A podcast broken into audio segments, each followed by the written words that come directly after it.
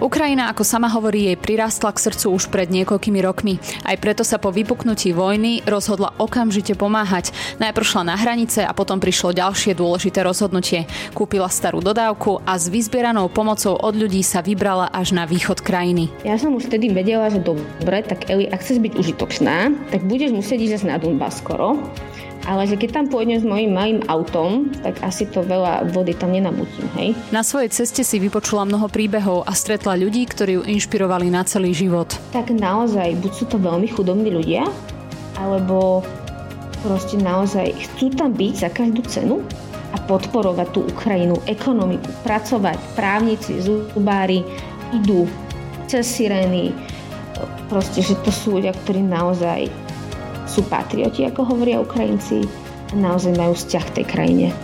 To, s čím sa na Ukrajine stretáva, sa snaží dokumentovať a zdieľať na sociálnych sieťach. Najúčnejšie by však podľa nej bolo, ak by si tí, ktorí hrôzy vojny spochybňujú, pozreli zničené miesta sami. Maximum, čo viem robiť, je proste pozývať ľudí, nech idú so mňou na tú Ukrajinu.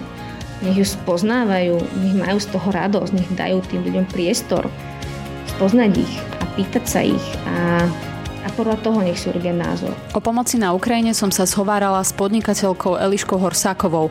Počúvate dialógy NM, od mikrofónu vás pozdravuje Veronika Rendeková.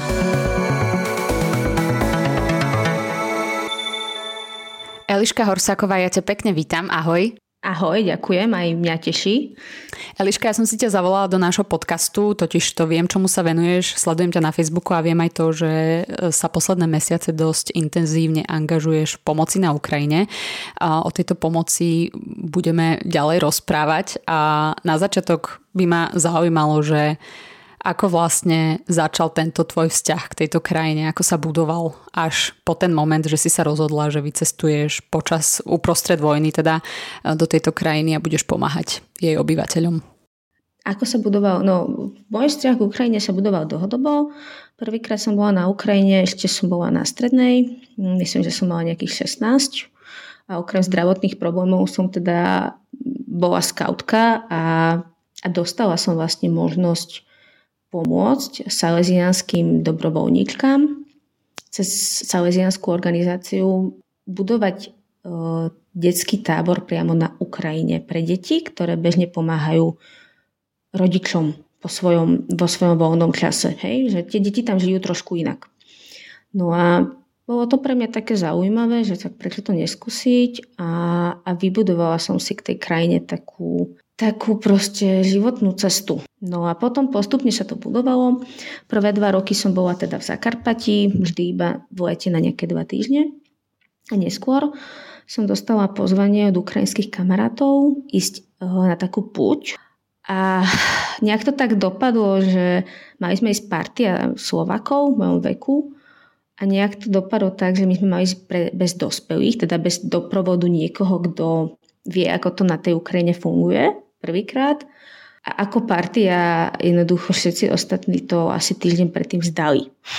Proste mi napísali, že, že no, jednoducho si netrúfame, predsa len je to Ukrajina, nejdeme do Zakarpatia, ideme za Kiev, nevieme jazyk, ideme sami vlakom. A mne to prišlo, to bol taký moment môjho života, kedy som si uvedomila, že že jednoducho ja sa budem hambiť, ak tam nepôjde nikto z nás. Uh-huh. Lebo tí Ukrajinci sa veľmi na to tešili. Tí, tí dobrovoľníci vlastne to pre nás pripravili, oni nám vybavili ubytovania a tak ďalej. Hej, a my im teraz proste povieme, že no, sorry, vy ste naši susedia, my vás síce nepoznáme a my si netrúfame ísť k vám. Hej. Uh-huh. A ja som si vtedy uvedomila, že... Vtedy si sa prvýkrát rozhodla ísť na Ukrajinu sama. Áno, áno. Uh-huh. To bolo prvýkrát, keď som sa vybrala sama na Ukrajinu s tým, že však to nebude o úplne iné ako ísť do Rakúska vlakom. A bolo. bolo to úplne iné, hej, bolo to úplne iné a bolo to podľa mňa, pre mňa to boli, to bolo tedy tiež 10 e, dní tá puť a vždy sme spali proste v inej dedinke, bolo to v lete, vonku bolo 38 stupňov a bolo to pre mňa vyslovene náročné, lebo jednak som v tom čase ešte neúplne všetkému rozumela v tej Ukrajinčine Jednak bolo veľmi teplo a ja som mala aj také rôzne problémy, ktoré Ukrajinci ako domorodé obyvateľstvo nemá. Napríklad, že nemôžete piť ich vodu. To znamená, ja som mala normálne, moji kamaráti urobili to, že normálne urobili štafetu ľudí, uh-huh. ktorí proste vždy išli nejak dopredu cez dedinu, ktorú pôjdeme, aby mi proste nakúpili minerálky. Potom uh-huh. mi to normálne vozili a viezli vo, v batohoch. Naozaj, ja som tam mala špeciálnu takú opateru, a, a častokrát za mňou aj ľudia chodili, že ty si zo Slovenska a že aha, že nikdy som nevidela žiadneho Slováka. Vtedy sa fakt o mňa veľmi, veľmi silno starali. Mne bolo aj zle. Chodila som na toaletu do sneknicového hájka a tak, hej, keď som nemohla inde. to bolo aj komické trochu, ale, ale zanechalo to vo mne takú tú myšlienku, že chcem proste spoznávať tú krajinu aj mimo nejakých dvojtyžňových letných táborov alebo nejakých extra, extra udalostí a chcem zistiť, akí sú to ľudia, akí sú rôzni v rámci tej Ukrajiny a ako sa vlastne majú reálne. Uh-huh. Potom sa začali budovať moje pravidelné výlety na Ukrajinu dvakrát do roka, trikrát do roka, Veľká noc, Vianoce, všetky možné aktivity, výlety do hôr a tak. A to uh-huh. už asi sama. Uh-huh. Takže Čiže sa z toho stala tvoja obľúbená destinácia. Čo ti na Ukrajincov ešte, okrem toho prijatia, ktoré si opísala, tak najviac učarovalo? Čo, ktoré vlastnosti ti tak hneď udreli do očí? Oni sú veľmi otvorení ľudia, čo uh-huh. mi mhm. ako vyhovuje pri mojej povahe. a, a sú veľmi dobrosrdeční. Uh-huh. Oni majú takú schopnosť, že ja som teda začínala, ako hovorím, najskôr v Zakarpatí a potom som sa presúvala cez Lvov, Kiev, Bielu cirkvu až na východ, hej, že Charkov a okolie, okolie Donbasa, potom Dnipro, Odessa, hej, že ja som tak postupne migrovala tou Ukrajinou. Ale keď môžem povedať niečo také, čo nás možno odlišuje, je to, že naozaj tá krajina v konečnom dôsledku, tí ľudia sú chudobnejší ako my a preto si nemôžu toho toľko dovoliť ako my. Hej.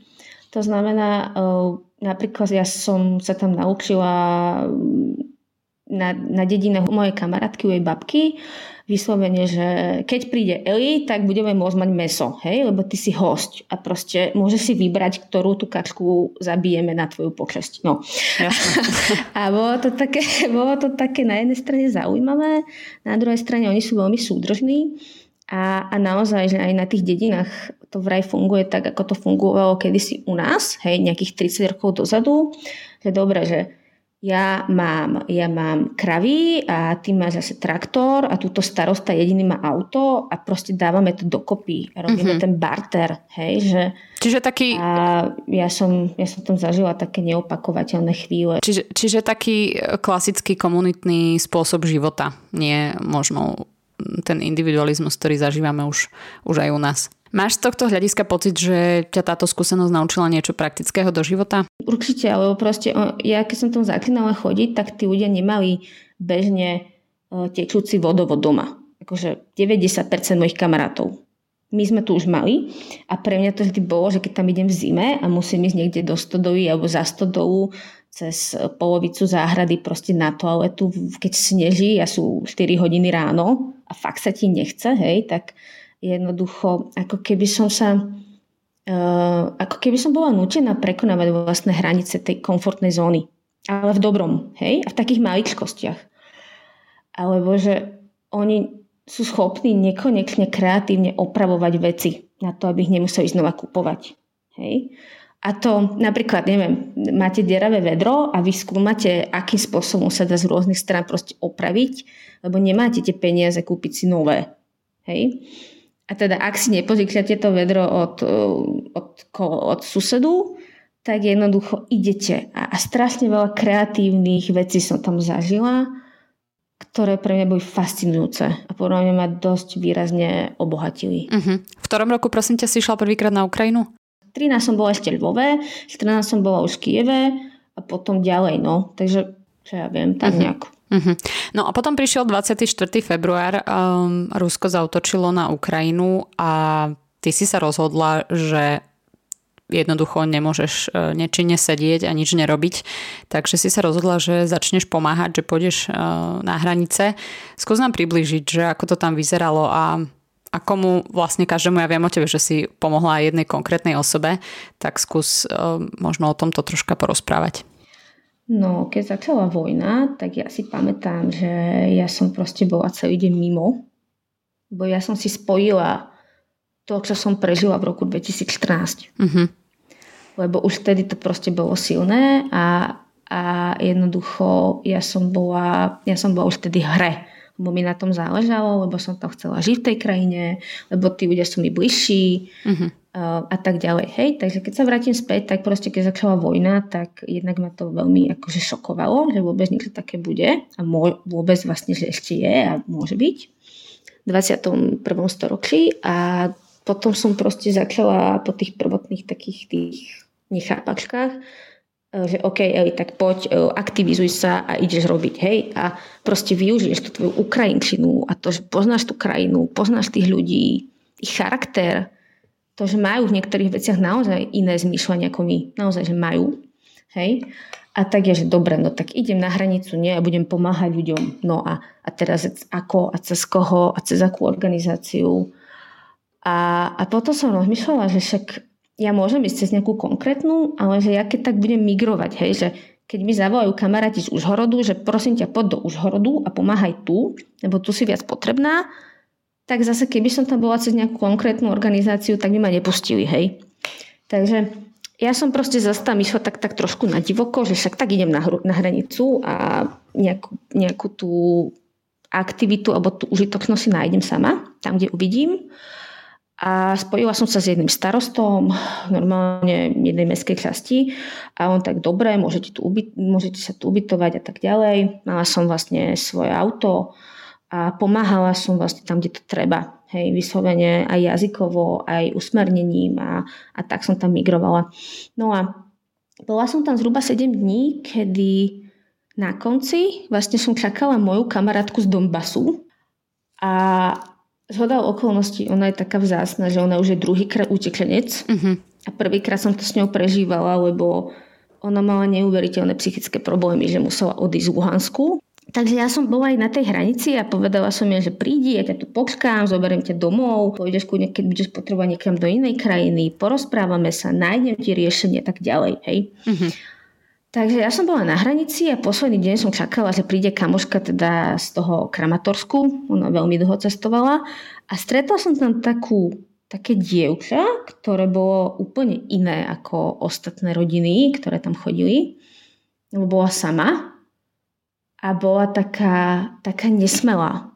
A, a jednoducho mi to nedalo, hej, ja som, ja som proste tam cítila také, že no však Eli, tak choď za ňou, oslov ju a zistí, že čo potrebuje, či vie kam má ísť a tak, hej. A, a bolo vidieť, že ona bola teda akože fakt sama, nemala kam ísť, nikoho nepoznala, nikde nebola vlastne v Európe poriadne a vôbec netuší, že čo bude, lebo nevie, že či má živú rodinu. A ja keďže som teda na, na tých hraniciach videla aj o ťažkých veciach, ktoré sa tam diali, že tam zmizli niektorí ľudia niekde, alebo neviem, ako to dopadlo, tak som proste tak prirodzene v sebe vycítila potrebu tomu zabrániť a neposlať ju niekam do Európy. Takže som jej normálne povedala, že rozumiem, že si tu sama, prosím ťa, povedz mi, ako sa cítiš, ale možno to bude vyzerať tak nepríjemne, ale naozaj ja som dobrovoľníčka Eli rada by som ti pomohla a večer odchádzam už do Bratislavy autom,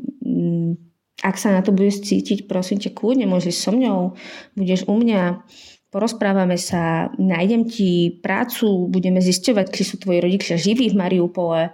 A tak, hej, že proste to bolo také, nazvem to, že som to tak pripravovala tak emočne, aby to, aby to nepôsobilo, že si ju chcem niekam ukradnúť. Uh-huh, uh-huh. Takže takto to nejak dopadlo a ona proste so mňou tak akože asi vycítila, že nie som nejaký zákrák a, a že aj keď mi možno nedôveruje, tak ide do toho, lebo nevie kam má ísť.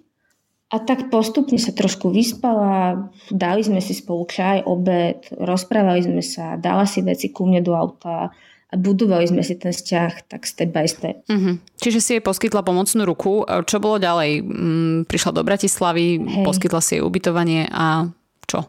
No ona u mňa pobudla vlastne pár dní a potom ja som vlastne tým, že som už vtedy urobila proste zo pár takých postov, že halo, mám tu nejakých nových ľudí a treba sa o tých Ukrajincov starať a tak, tak som vlastne našla byt, ktorý sa nachádzal asi 3, 3 minúty pešej chôdze od môjho bytu. Lebo ja sama, keďže mám možno trošku problém v rozpoznaní hraníc alebo tak, nazvime to, že pracujem s tým, tak ja sama som si uvedomila, že ona prežíva ešte k tomu traumu z vojny a je to ako úplne iná povaha ako ja. Že pre mňa bude veľmi náročné zároveň sa o ňu starať a zároveň jej dať ten správny priestor. Hej, že chvíľku to vieme takto ťahať, ale že som sa sama obávala, že viac môžem ublížiť. Keby sme boli stále pri sebe, hej.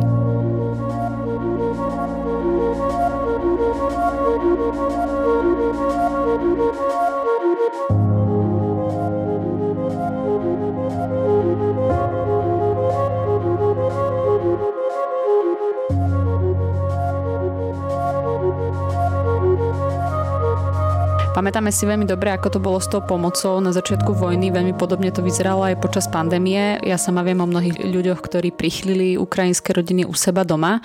A potom, ako to už býva, niekedy tá motivácia tak opadne a bohužiaľ veľmi často sa potom dostanú k slovu aj ľudia, ktorí vôbec pomoc pochybňujú a, a sú proti nej tak mňa by zaujímalo, že ako, ako to vnímalo tvoje okolie. Stretla si sa s nejakým nepochopením a výčitkami Eli, toto je už moc, s tým by si už mala skončiť a podobne?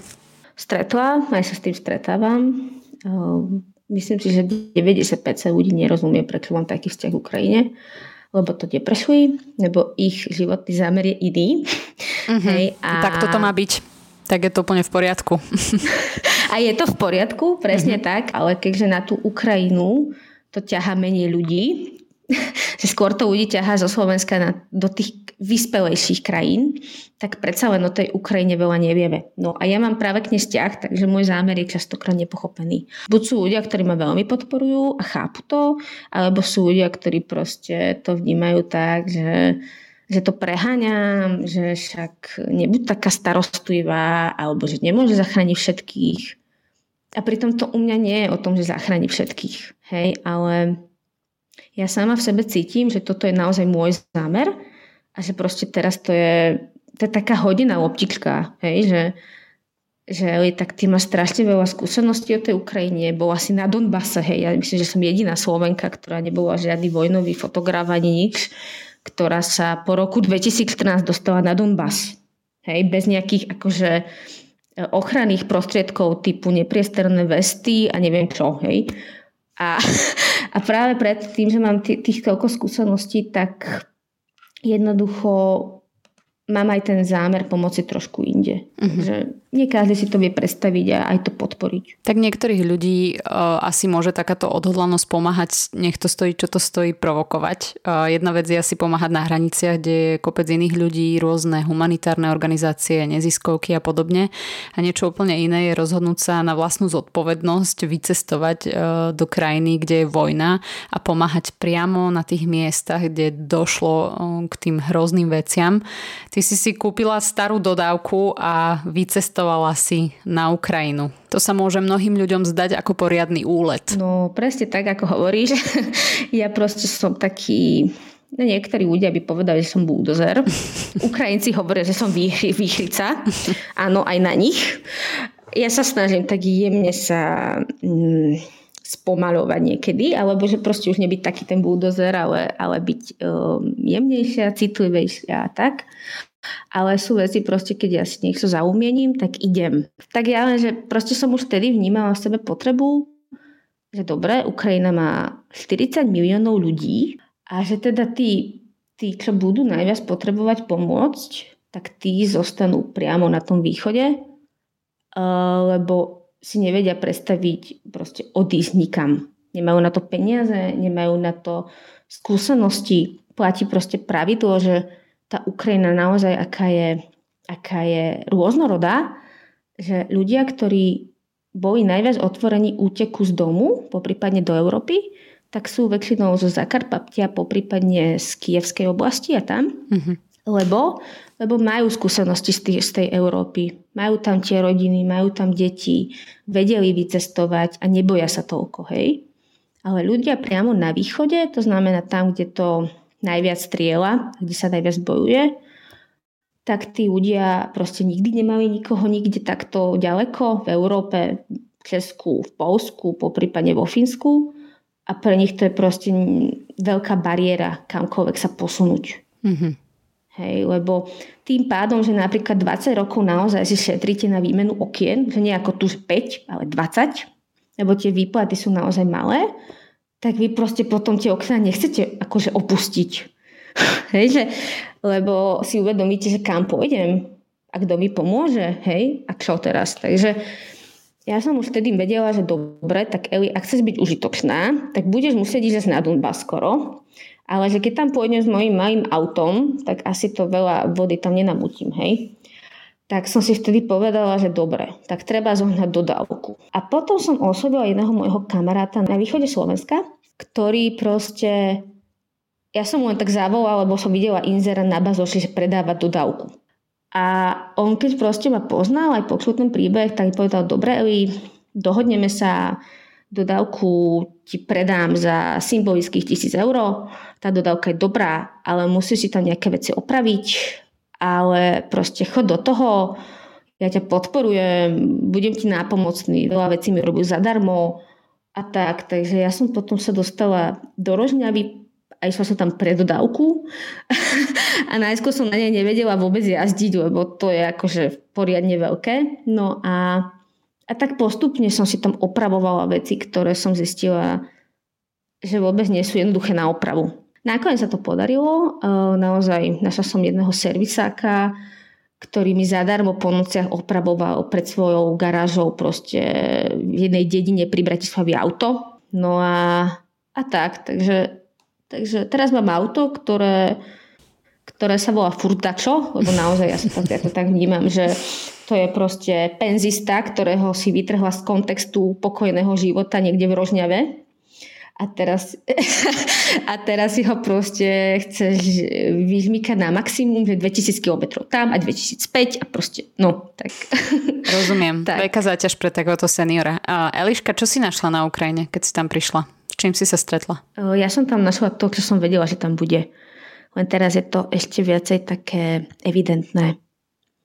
Proste láskavosť ľudí, otvorené srdce, skromnosť. Um, niečo, čo ťa úplne tak opantá. Jednoducho života a krásu úsmevov. Uh, no, ja som sa tam rozplývala napriek tomu, že tam akože niek- niektoré veci boli veľmi náročné, hej, ale proste mne tá Ukrajina nejak tak sadla špeciálne, že ja keď tam na tých ľudí ako, ako cudzinka zaknem ukrajinsky, tak oni proste normálne, že no proste neveria, nechápu, podporujú ma a tak, hej, a to je to neviem, že či by bolo, keby som tam hovorila anglicky, hej. Hlavne ja by som asi nešla niekde na Donbass angličtinou, lebo to by pôsobilo tak všelijako, že nejaký zved je tu z Európy a tak, hej. Takže ja som tou Ukrajinčinou ako keby krytá, ale našla som hlavne teda ľudí, ktorí teraz, doteraz, keď zostali na tej Ukrajine, v tých najviac ostrovovaných častí, tak naozaj buď sú to veľmi chudobní ľudia, alebo proste naozaj chcú tam byť za každú cenu a podporovať tú Ukrajinu, ekonomiku, pracovať, právnici, zubári idú cez sirény, proste, že to sú ľudia, ktorí naozaj sú patrioti, ako hovoria Ukrajinci a naozaj majú vzťah k tej krajine. A je to veľmi silné, akože naozaj toto vidieť. Takže... Mm-hmm. Ktoré miesta si stihla navštíviť? Tak mojou, akože mojou najväčším zámerom bol Charkov a Charkovská oblasť, to znamená hore od Charkova z Olokšiu a smerom akože na Rusko, hej. Tam a potom som bola aj v Dnipre 3 dní mm. a teda v Charkove som bola týždeň, aby sme sa rozumeli. 3 dní som bola v Dnipre, potom som dala Poltavu, 2 e, dní Kiev, Lvov, 2 dní, takže a cestovanie medzi tým, hej Takže hlavne Dnipro, kde je veľa utečencov či už z Mariupola alebo samotného krajného východu. A potom teda Charkov, kde najväčšie ostreľovanie možno bolo v lete, po prípadne na začiatku vojny. A teraz tam zostajú len, te, len tie spustošené dediny a, a strašne veľa osudov ľudí, ktorí nemali kam odísť. Mm-hmm. Vidieť a počuť tieto príbehy musí byť e, veľmi emotívne. Ktorý príbeh je pre teba taký najsilnejší? Uh, skúsila by som túto odpoveď rozdeliť na dve časti. Prvá je môj osobný vzťah k Charkovu, ktorý je veľmi silný, lebo ja, mi, ja proste Charkov mám rada osobne. Hej. Ja som to zažila veľmi pekné vianočné trhy a, a tak. A a ja, aj keď som išla proste sama na Charkov, že idem proste do centra, akože nechcem byť ani s mojimi ukrajinskými kamarátmi prvýkrát, že proste ja chcem byť sama. Ja to chcem sama prežiť, prežiť, precítiť, vidieť, zastaviť sa tam, sadnúť si na nejaký schodík, zamyslieť sa na to absurdnosťou. Takže ja, ja som naozaj, ja keď som prvýkrát videla centrum, tak som sa rozplakala, potom som chvíľu nadávala, potom som riešila tie sirény, ktoré tam sú, že čo to teda znamená. Potom som zase dala dokopy, hej, za takých 10 minút, že Eli, pamätaj sa a poďme pomáhať. Ale proste ten Charkov naozaj, že to bolo pre mňa také srdcovo bolavé, lebo, lebo ja ho mám proste rada. Charkov, ak sa hovorí, že Lvov je krásny, historický a má speciálnu atmosféru, tak Charkov je je vysoko krásne mesto plné moderných technológií, noviniek, akvárium, veľmi veľa zelených ploch. Proste to bolo, to sa tak neuveriteľne každoročne posúvalo toto mesto dopredu, že, že proste ja som bola vždy v šoku. Tam boli toľko pekných detských ihrísk a možností, kabinková lanovka priamo v meste. Proste wow, hej, že pre mňa to bolo, že, že wow, hej. A, a práve tá, tá, tá problematika toho, ako veľmi sa proste Rusi snažili to mesto zlikvidovať. Naozaj, že v tom centre neexistuje jediný dom, ktorý by mal celú strechu. Jediný. A ja som tam tak chodila, alebo ja som tam išla akože metrom, som tam potom behala, aby som sa vedela schovať, že nebudem tam behať autom, ale budem chodiť akože metrom.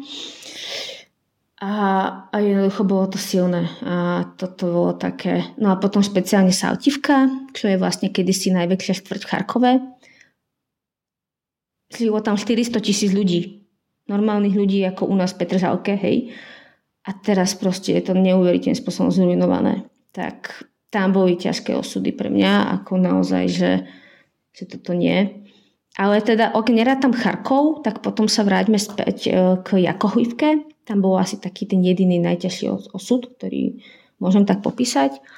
A Jakohojivka je dedinka, ktorá sa nachádza teda pod Charkovom v takom údolí medzi dvomi mestami. A dostala som sa k nej úplne náhodou, zase po komunikácii s domácimi, že Eli, chod tam, tam kúp veci. No a, a ja, že tak idem, lebo tam vraj nezostalo nič. Takže tam som nikdy predtým nebola a išla som do Jakohojivky vyslovene, že hop trop, hej, že uvidíme.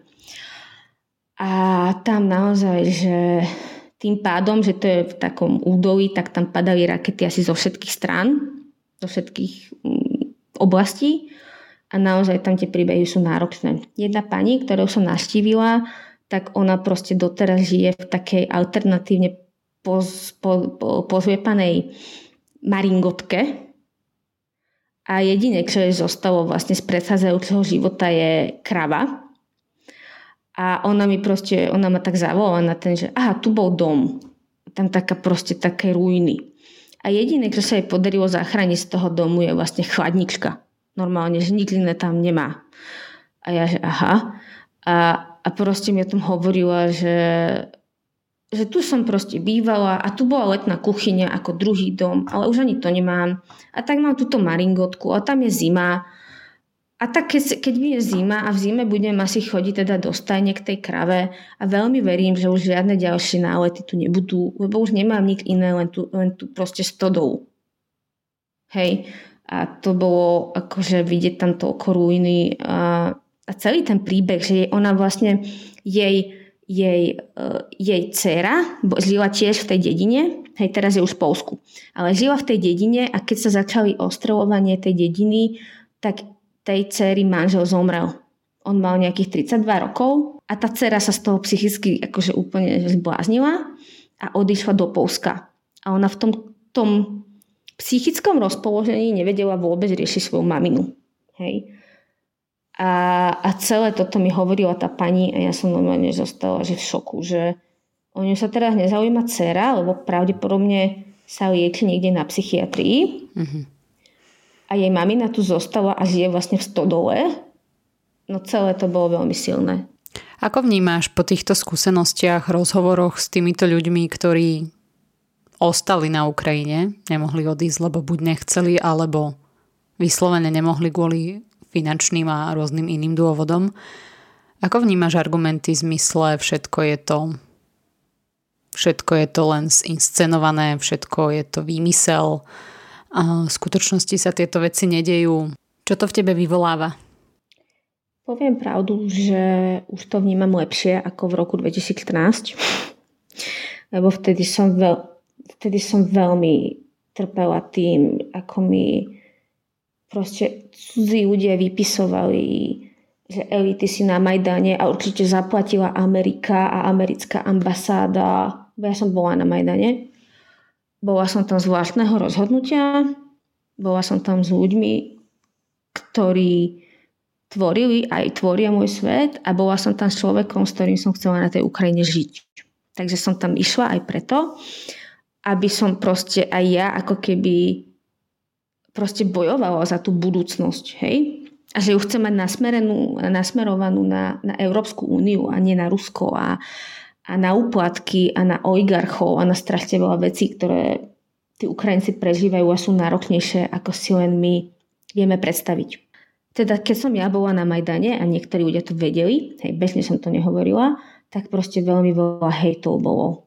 Že ma všetci zaplatili a koľko dostávam a, a prečo a tak. A, a to ma naozaj trápilo vtedy, hej. A, no a, a, a už potom, keď som zas, vlastne, potom sa stala taká tragická udalosť, že, že jeden vzácný človek zomrel priamo na Donbase, vlastne pri pri tej vojne, ktorá bola v tom roku. A ja som sa nevedela istú dobu cez to dostať. A chcela som vidieť ten Donbass. Proste chcela som pochopiť, prečo ten človek zomrel. Ak si naozaj za to tá východná Ukrajina stojí.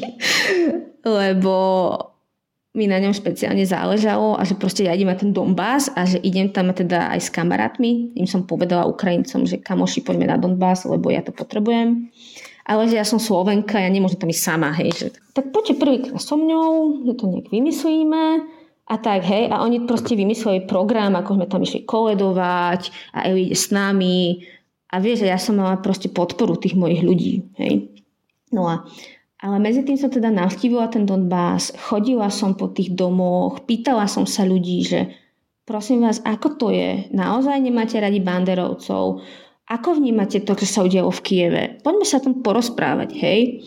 A, a proste som tak nejak budovala to, že, že kde je tá pravda?